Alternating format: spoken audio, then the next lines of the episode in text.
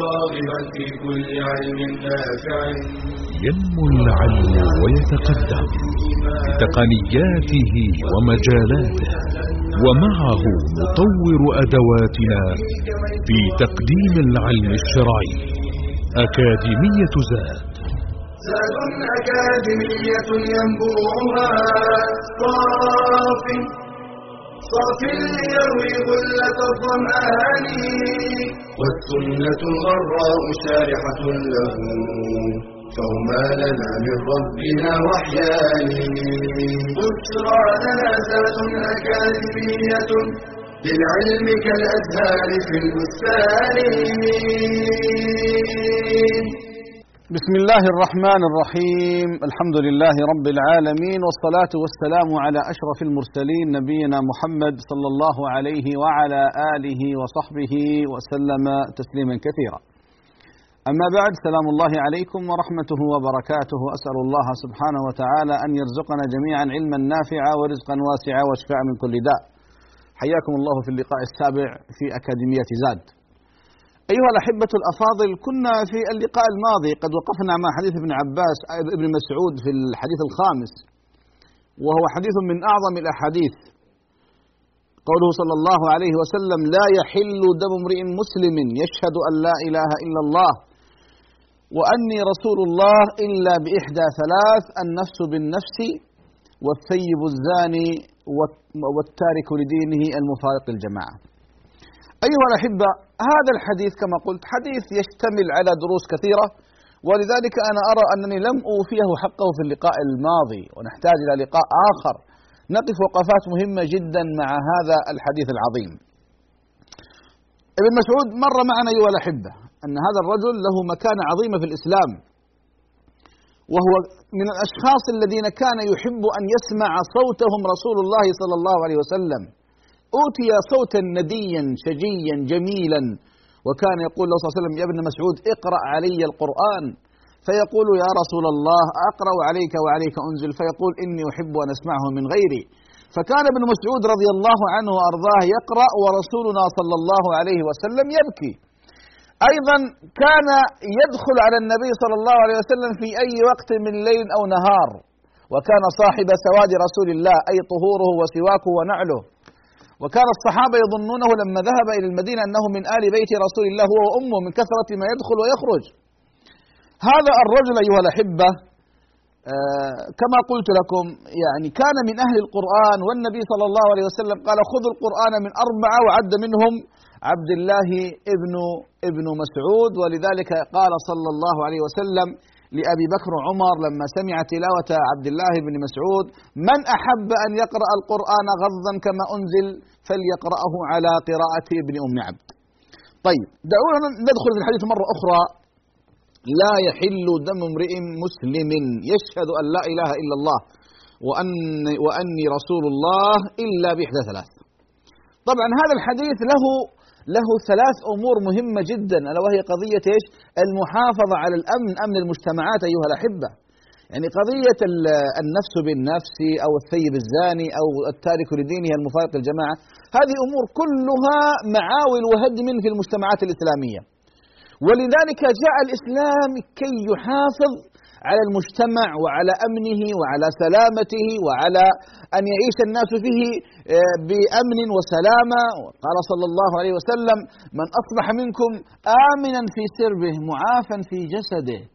عنده قوت يومه وليلته فكأنما حيزت له الدنيا بحذافيرها. نحن كمسلمين وغير وغير المسلمين كذلك أيها الأحبة يحتاجون الأمن في الأوطان. حتى الناس يعيشون حياة سعيدة مطمئنة. لكن الأمن إذا زال أيها الأحبة جاء الخوف، وإذا جاء الخوف جاء الهلع وجاء الرعب وجاء سفك الدماء وجاء انتهاك الأعراض وجاء أمور كثيرة نسأل الله أن يحفظ العباد والبلاد وأن يحفظ بلاد المسلمين من كل فتنة. الإسلام يهتم بالضرورات الخمس، ما هي الضرورات الخمس يا احبابي في الله؟ يعني حفظ حفظ النفس وحفظ الدين وحفظ المال وحفظ العرض وحفظ العقل. هذه ضرورات خمس. جاء الإسلام كي يحافظ عليها ووضع كل الضوابط الشرعية حتى تصبح هذه الضرورات الخمس في مأمن لا ينتهكها أحد ولا يتسلط عليها أحد. وهذا الحديث أيها الأحبة مما مما يساعد على تثبيت هذه الضرورات الخمسة المهمة جدا.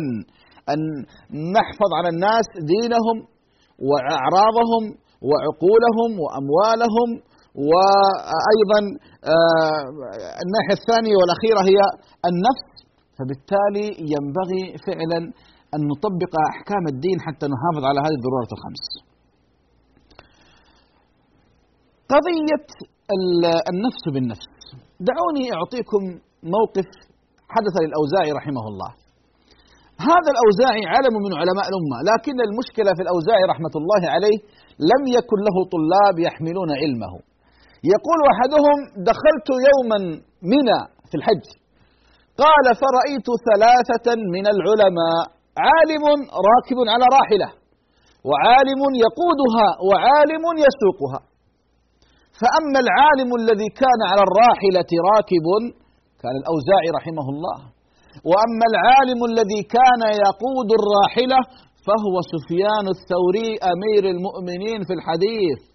وأما الرجل العالم الثالث الذي كان يسوقها من خلفها فكان مالك بن أنس إمام دار الهجرة. انظروا إلى مكانة الأوزاعي حيث أن سفيان الثوري يقود ناقته ومالك بن أنس يسوق ناقته. إذا له مكانة عظيمة في العلم. دخل عبد الله بن علي العباسي دمشق في زمن الدولة الأموية. وقتل في يوم واحد ستا وثلاثين ألف نفس. ودخل بجيشه وجنوده وخيوله إلى الجامع الأموي. ووضع له كرسي وجلس. قتل في يوم واحد ستة وثلاثين ألف. فقال للذين حوله هل ترون أحد يخالفني؟ قالوا لا إلا أن يكون الأوزاعي. قال علي بالأوزاعي. ما اسمه؟ عبد الله بن علي العباسي. قالوا أجب الأمير. فعرف الأوزاعي أنها أنه ابتلاء وأن عليه أن يصدع بكلمة الحق. وهكذا هم العلماء أيها الأحبة. فدخل ولبس كفن وتحنط ثم خرج. ثم قال حسبي الله ونعم الوكيل. وذهب فدخل المسجد وإذا بعبد الله بن علي العباسي على كرسيه وعلى جانبيه صفين من الرجال الجنود كل قد رفع سيفه. يقول فدخلت من تحت السيوف حتى بلغت عنده. قال أنت الأوزاعي؟ قلت نعم. قال ما تقول في الدماء التي سفكناها؟ انظروا العلماء لما يتكلمون. قال حدثني فلان عن فلان عن النبي صلى الله عليه وسلم أنه قال لا يحل دم امرئ مسلم إلا بإحدى ثلاث النفس بالنفس والثيب الزاني والتارك لدينه المفارق للجماعة. فإن كان هذه الدماء من هذه الأصناف الثلاثة ففعلك حلال. وإن كانوا ليسوا من هذه الثلاثة فدماؤهم في عنقك يوم القيامة. فبدأ الأمير العباسي يستشيط غضبا. قال ما تقول في الأموال التي أخذناها؟ قال أما حلالها فحساب وأما حرامها فعقاب. فبدأ يغضب وأخذ ينكت بعصا في في يده في الأرض. ثم أخذ كيسا من الدنانير ورمى بها على الأوزاعي قال خذها استعملها في حاجتك. قال لا حاجة لي فيها. قال فغمزني بعض الوزراء خذها الرجل يريد عذرا كي يقتلك. فأخذ الكيس وأفرغه من الدراهم ثم قذف به على العسكر ورمى به الكيس ثم قال حسبي الله ونعم الوكيل ثم خرج. ماذا يقول هذا عبد الله بن علي العباسي؟ يقول لجلسائه يقول والله ما هبت أحدا. ولا خفت من أحد مثل خوفي من هذا الرجل. والله كأنما دخل علي أسد ولم يدخل علي بشر. أما الأوزاعي رحمه الله فيقول والله ما هو عندي إلا مثل الذباب مثل الذباب أو مثل الهرة كما قال رحمه الله. الشاهد أيها الأحبة أن دماء المسلمين ما هي سهلة. أن الإنسان يتخوض فيها كيفما شاء. ولو كان قائدا ولو كان سلطانا لا. النبي صلى الله عليه وسلم وضع لنا هذه الضوابط الثلاثة. لا يحل دم امرئ مسلم يشهد أن لا إله إلا الله وإني رسول الله إلا بإحدى هذه الثلاث. ولذلك هذا الأمير لم يجد فرصة على الأوزاع كي يبطش به. يعني كلها أحاديث وكلها كلام ولذلك العلم مهم جدا في حفظ المجتمعات. والعلماء أيضا لهم أهمية أيها الأحبة في حفظ الناس وأعراض الناس وأموال الناس وهداية الناس. النفس بالنفس. تكلمنا في هذا سابقا أيها الأحبة. ولذلك من أعظم الأمور أن الإنسان ينتهك دماء الناس بغير حق. لا يزال المرء في فسحة من دينه من أمره. ما لم يصب دما حراما. نسأل الله العافية والسلامة. تخيلوا أيها الأحبة لو أن إنسانا قتل عصفورا بغير حق بغير حاجة. ما النتيجة؟ يأتي هذا العصفور يوم القيامة يشتكي إلى الله. يا ربي سل هذا لما قتلني؟ لما قتلني؟ طب أنا عصفور وأنا قد خلقتني يا رب كي أسبحك. لم تستفد مني ولم تأكلني ولم ينتفع بي أحد. لما قتلتني؟ فكيف بالبشر أيها الأحبة؟ كيف بالبشر ولا حول ولا قوة إلا بالله. طيب آه قضية أخرى مهمة جدا. قضية أيها الأحبة التعدي على غير المسلمين في بلاد الإسلام. غير المسلم في بلاد الإسلام هم إحدى ثلاث.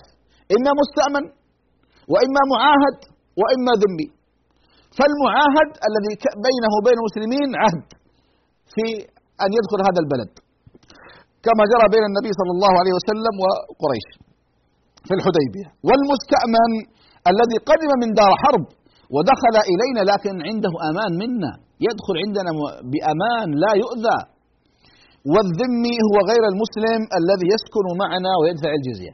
شوف إذا هذه الثلاث أصناف لا يخرج عنها الكفار أبدا. إما مستأمن إما ذمي إما معاهد. ولذلك لا يجوز التعدي عليهم أبدا. لا يجوز التعدي عليهم أبدا. والنبي ذكر من الأحاديث الكثيرة التي تزجر أن يتعدى عليهم أحد. هؤلاء لهم ذمة. لا يجوز أن نخسرها أبدا. ولذلك ننتبه من هذه القضية. بعض الناس بعض الفرق التي يعني من الخوارج وغيرهم يعني تسلطوا على على على غير المسلمين وعلى الكفار أنهم كفار. واخرجوا الكفار من جزيرة العرب.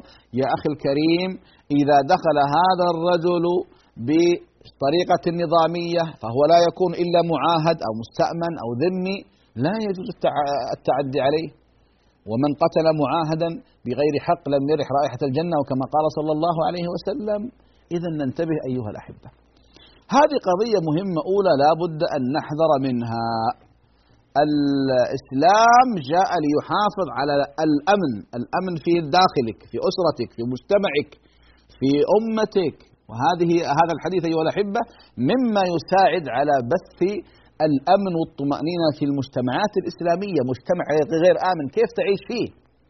ولذلك الله سبحانه وتعالى يقول وضرب الله مثلا قرية كانت آمنة مطمئنة يأتيها رزقها رغدا من كل مكان فكفرت بأنعم الله فأذاقها الله لباس الجوع والخوف الجوع والخوف بما كانوا يصنعون.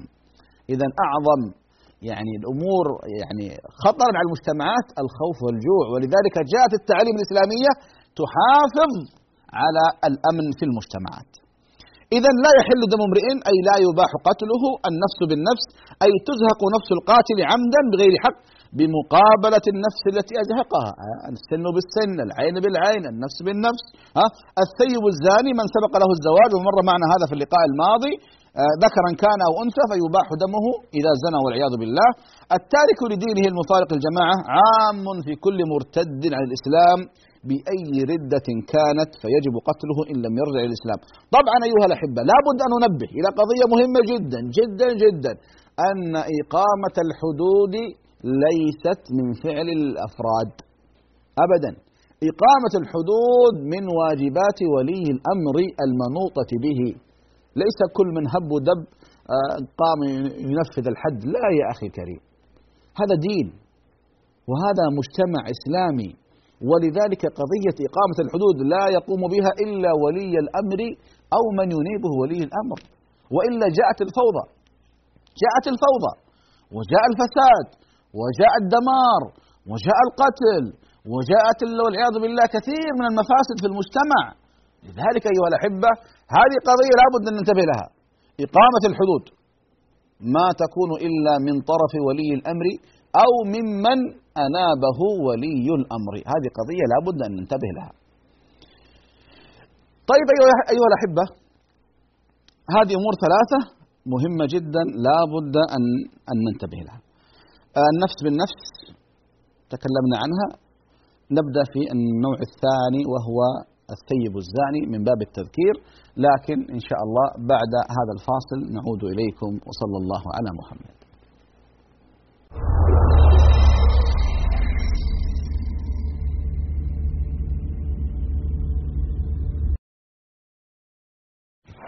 ربما تحب أحد الأبناء أو البنات أكثر من إخوتهما إما لبره أو أدبها أو غير ذلك ولكن هل يجوز أن تفضل من تحب في العطية وتخصه بالهدايا دون الآخرين لنستمع إلى هذه القصة التي جرت للصحابي الجليل النعمان بن بشير يقول رضي الله عنه سألت أمي أبي بعض الموهبة لي من ماله فوهبها لي فقالت لا أرضى حتى تشهد النبي صلى الله عليه وسلم فأخذ بيدي وأنا غلام فأتى بي النبي صلى الله عليه وسلم فقال له يا بشير ألك ولد سوى هذا؟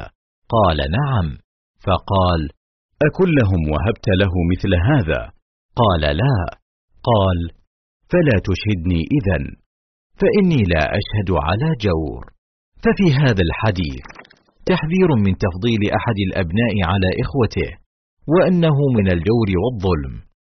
ولم يفرق بين الذكر والأنثى وذلك لما يؤدي إليه من الكراهية والنفور بينهم. ولا حرج في الميل القلبي لأحد الأولاد دون غيره لأن ذلك أمر ليس في مقدور العبد وإنما الذي يحرم أن يفضل المحبوب على غيره بالعطايا دون سبب شرعي. فإن حصل مثل هذا التفضيل وجب رد العطية أو إعطاء الآخرين مثل أخيهم. ويجوز التفضيل بين الأولاد.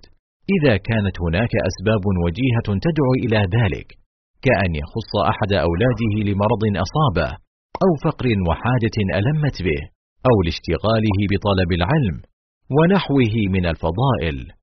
وللوالد أن يمنع العطية عمن يستعين بها على معصية الله تعالى ويعطيها لمن يستحقها.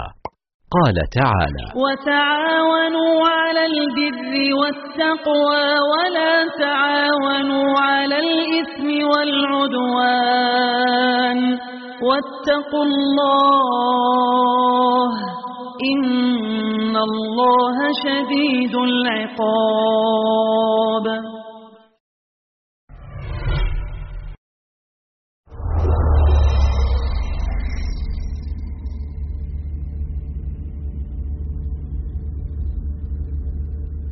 بسم الله الرحمن الرحيم. الحمد لله والصلاة والسلام على رسول الله.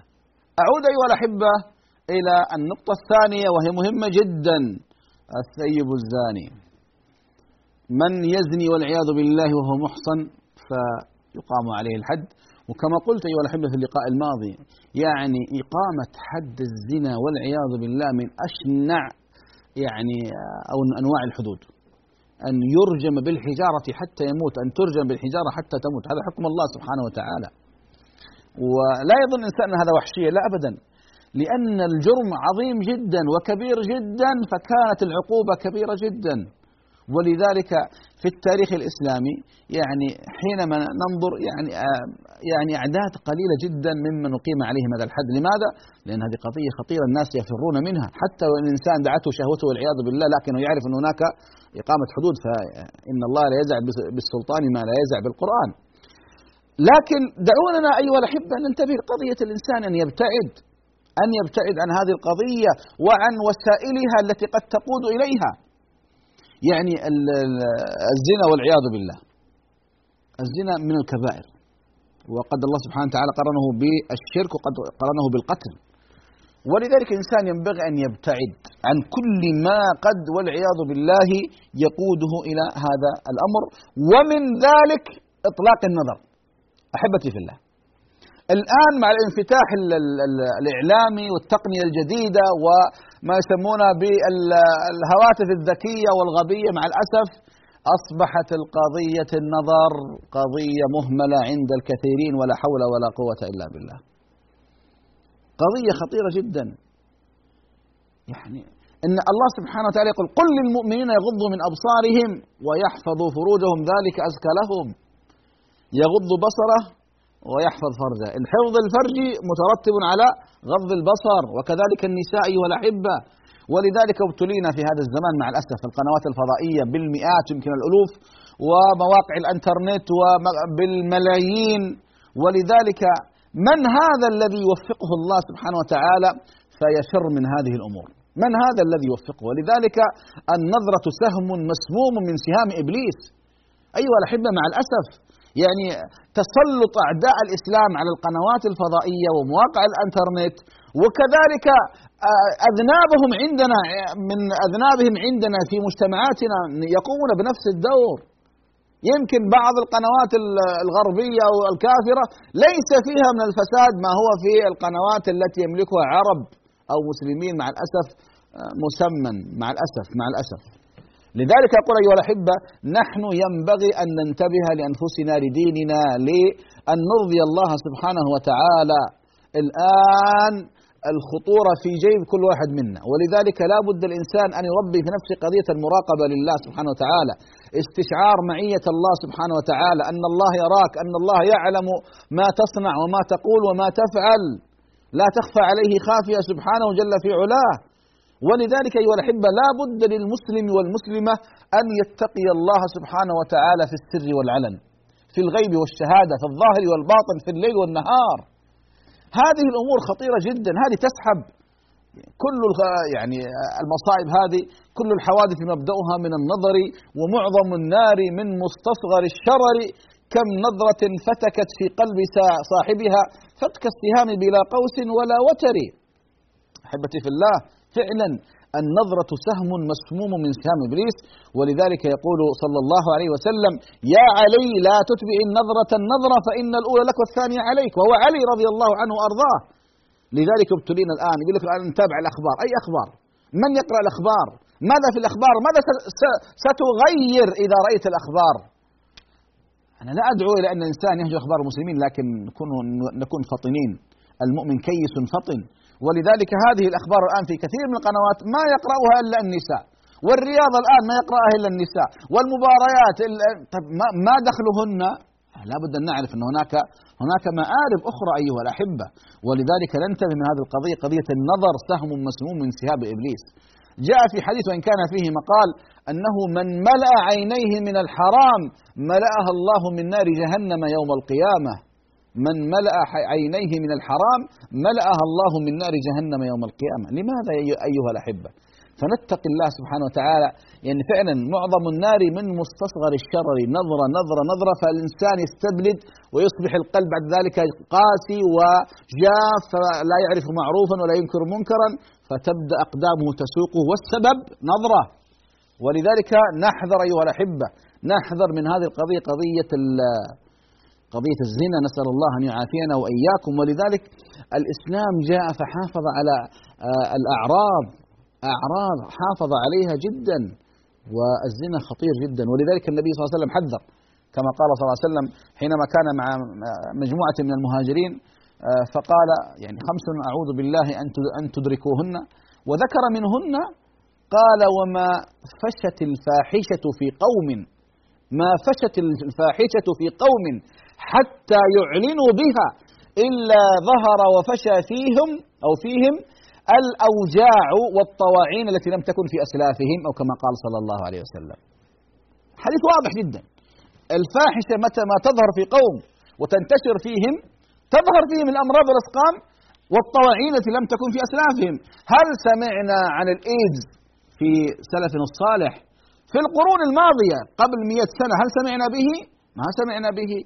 والهربز والسيلان والزهري وأمراض كثيرة جدا ظهرت. ما الذي أظهرها؟ ظهور الفواحش والعياذ بالله. ظهور الفواحش والعياذ بالله. ولذلك الإسلام حافظ على صحة المجتمع وصحة الأسرة وصحة الفرد. ولذلك هذه قضية خطيرة جدا. نسأل الله أن يعافينا وإياكم. يعني إحنا نقول قد الإنسان يقع. لكن المشكلة الآن انظروا الآن إلى الدول الغربية الدول الكافرة. أصبحوا يشرعنون قضية الزنا. يعني قضية الزواج أصبح هذا الشيء الآن يعني نادر إلا إلا القليل. يعني قضية الآن صديقي وصديقتي. يا سلام صديقي وصديقتي. وينام معها كما ينام مع زوجته وربما خلف منها كما يخلف من زوجته وبعضهم ربما يتزوج بها بعد ثلاثة أربع أطفال. أين عقولهم؟ كالبهائم. والله كالبهائم. يعني أنا لا أنسى اسمحوا لي يعني قبل عدة سنوات يمكن أكثر من عشرين سنة جاء لاعب عالمي مشهور وجاءت زوجته معه ومعهم طفلين وكان احتفال كبير بهذا اللاعب. ثم بعد فترة بعد سبع ثمان عشر سنوات وإذا به يعلن زواجه بها في القنوات الإعلامية. إيش هذا؟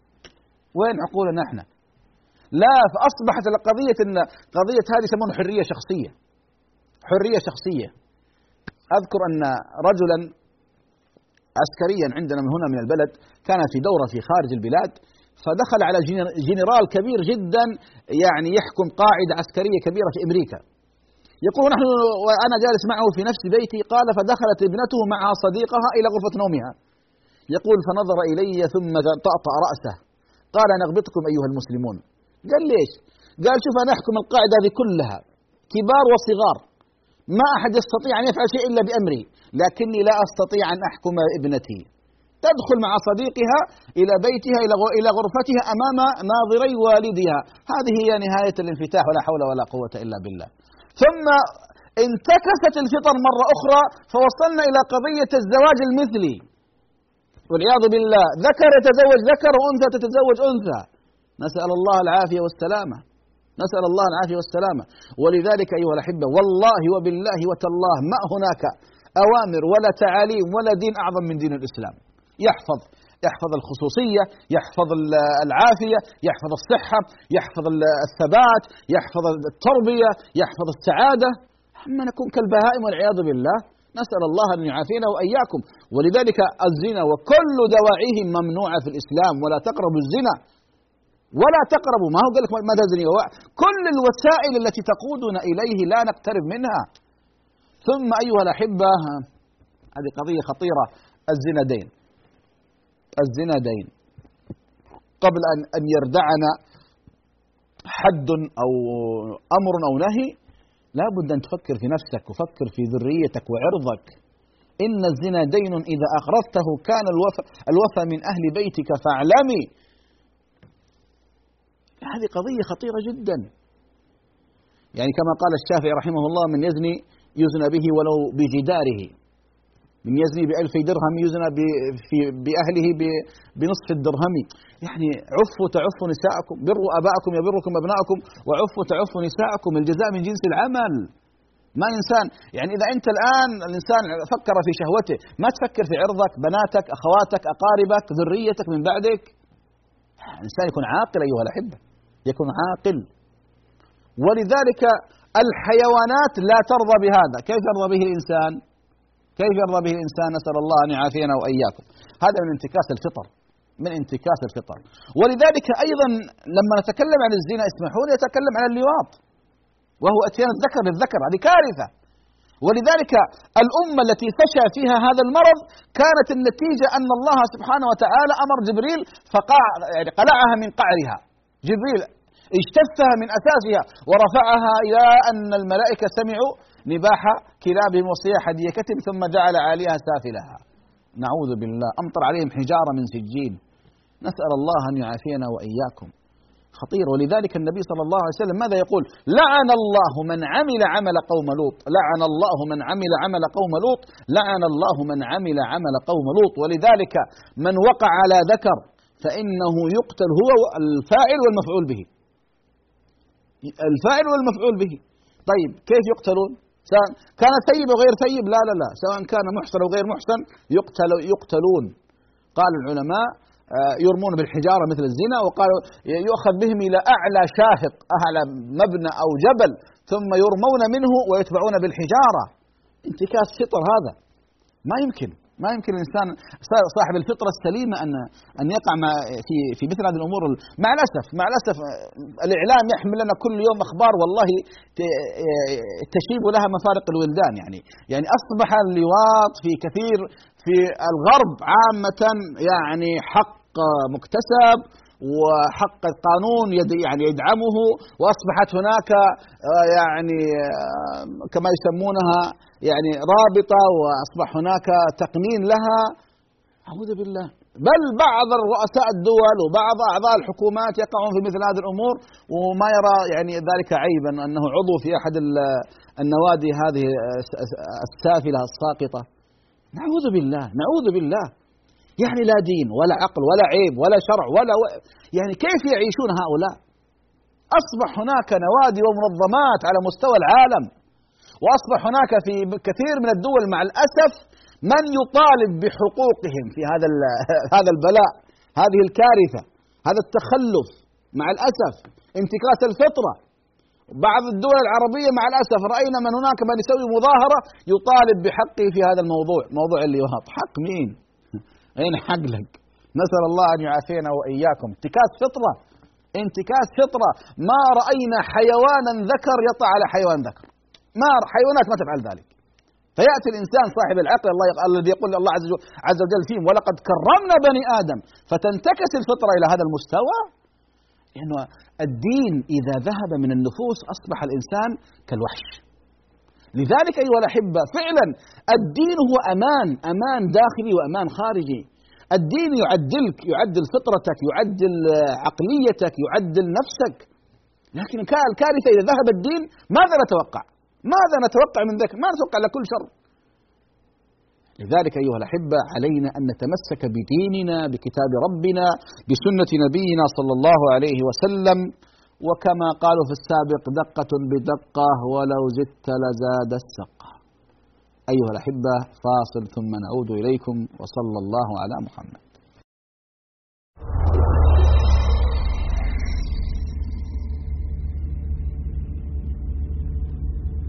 ورتل القرآن ترتيلا. أعوذ بالله من الشيطان الرجيم. يا أيها الذين آمنوا لا تقدموا بين يدي الله ورسوله واتقوا الله إن الله سميع عليم.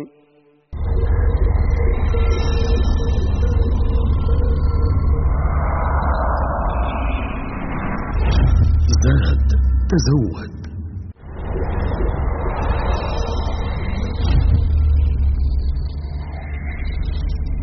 قناة زاد العلمية.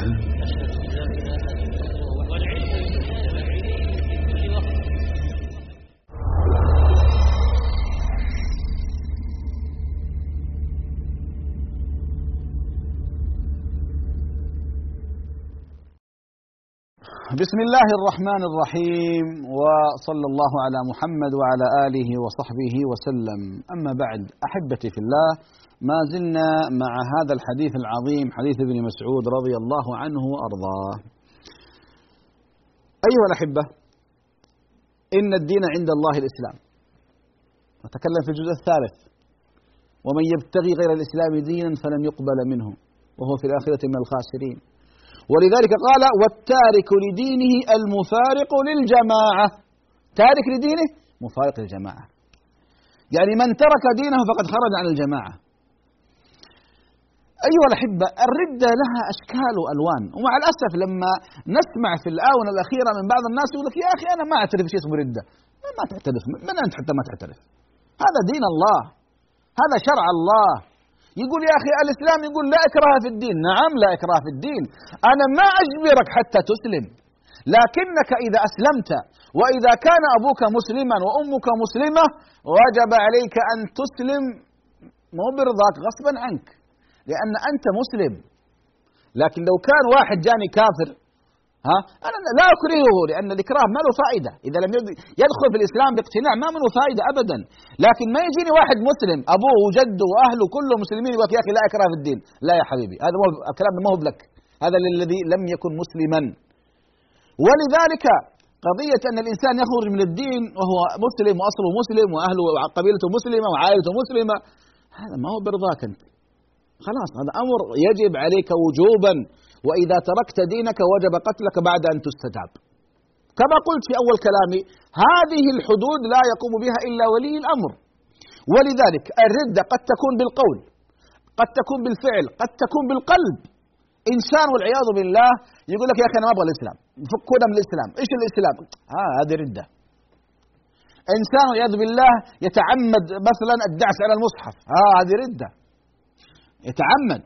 وهو يعلم أنه مصحف. إنسان بقلبه يكره الإسلام ويكره القرآن ويكره الرسول. هذه ردة. طيب. يستتاب. يستتاب فإن لم يتب يقام عليه الحد. من بدل دينه فاقتلوه. هكذا يقول المعصوم صلى الله عليه وسلم. يا إخواني الذي يعرف حلاوة الإسلام وحلاوة الدين وحلاوة الشريعة وحلاوة القرآن ثم ينكص على عقبه ثم يفر هذا إنسان عضو فاسد في المجتمع يجب يجب بتره. يجب بتره. ما في كلام ثاني. كيف أنت عقلك فين؟ لأنك أنت إذا انتكست تكون سببا في انتكاسة غيرك. ولذلك من بدل دينه فاقتلوه هكذا يقول المعصوم صلى الله عليه وسلم. ليس كلامي أنا ولا كلام ابن تيمية ولا الشيخ محمد بن عبد الوهاب ولا أحمد بن حنبل. لا لا لا. كلام رسول الله صلى الله عليه وسلم. اسمع إلى هذه القصة العجيبة. أسلم ملك من ملوك الغساسنة اسمه جبل بن الأيهم في زمن عمر وفرح فيه عمر كثير والصحابة فرح أن ملك من ملوك الغساسنة يسلم. فجاء معتمرا إلى مكة وبينما هو يطوف حول الكعبة واحد من عامة الناس في الزحام كأنه وضع قدمه على إزاره فسقط إزاره. ماذا فعل هذا الملك؟ ها؟ وإذا به ينظر إليه فيلطمه لطمة هشمت أنفه. هشمت أنفه. فذهب يشتكي إلى عمر. عمر كان في مكة. قال يا جبل أنت فعلت هذا؟ قال نعم. قال لما فعلته؟ قال فعل كذا وكذا. قال إذا القصاص. لازم يأخذ حقه مثل ما أنت فعلت به. قال يا أمير المؤمنين أنا أنا ملك وهذا سوقة كيف تعاملني أنا رجل لمكانتي؟ وهذا سوقة من من عامة الناس. قال الإسلام ساوى بينكم. ملك ولا ما أنت ملك؟ لا بد أن يقتص منك أو أن ترضيه. قال له ما في كلام آخر؟ قال له ما في كلام آخر. هذا الذي عنده. هذا حكم الإسلام. قال امهلني لغد. فأمهله عمر الغد في الليل أخذ حاشيته وأخذ أهله ثم فر إلى الروم وتنصر والعياذ بالله. أدمن على الخمر ومات نصرانيا كافرا. استكبر عن أمر الله وأمر رسول الله وأمر أمر الشرع. وكان في آخر عمره يعني يترنم بأبيات وأن الكبر كذا لكن خلاص. الشاهد أيها الأحبة من بدل دينه فاقتلوه. لا يجوز لك كمسلم أن تترك دينك. إن الدين عند الله الإسلام. ومن يبتغي غير الإسلام دينا فلن يقبل منه وهو في الآخرة من الخاسرين. طيب قد يجيني متفلسف. قال لك يا أخي الديانات السماوية. نسمع الآن مع الأسف في في الآونة الأخيرة قال لك الديانة الإبراهيمية. إيش الديانة الإبراهيمية؟ قال يا أخي الديانات كلها سماوية. الإسلام واليهودية والنصرانية. مع الأسف لما يجيني إنسان متعلم عنده شهادة دكتوراه يقول لي يا شيخ اليهودي والنصراني. يدخل النار. يا سلام. لا يدخل الفردوس لا على أحسن. وين عقلك أنت؟ وين عقلك؟ ومن يبتغي غير الإسلام دينا فلن يقبل منه وهو في الآخرة من من الخاسرين. مع الأسف هذا دكتور دكتور وكان رئيس قسم في أحد الجامعات. كيف نقول لك؟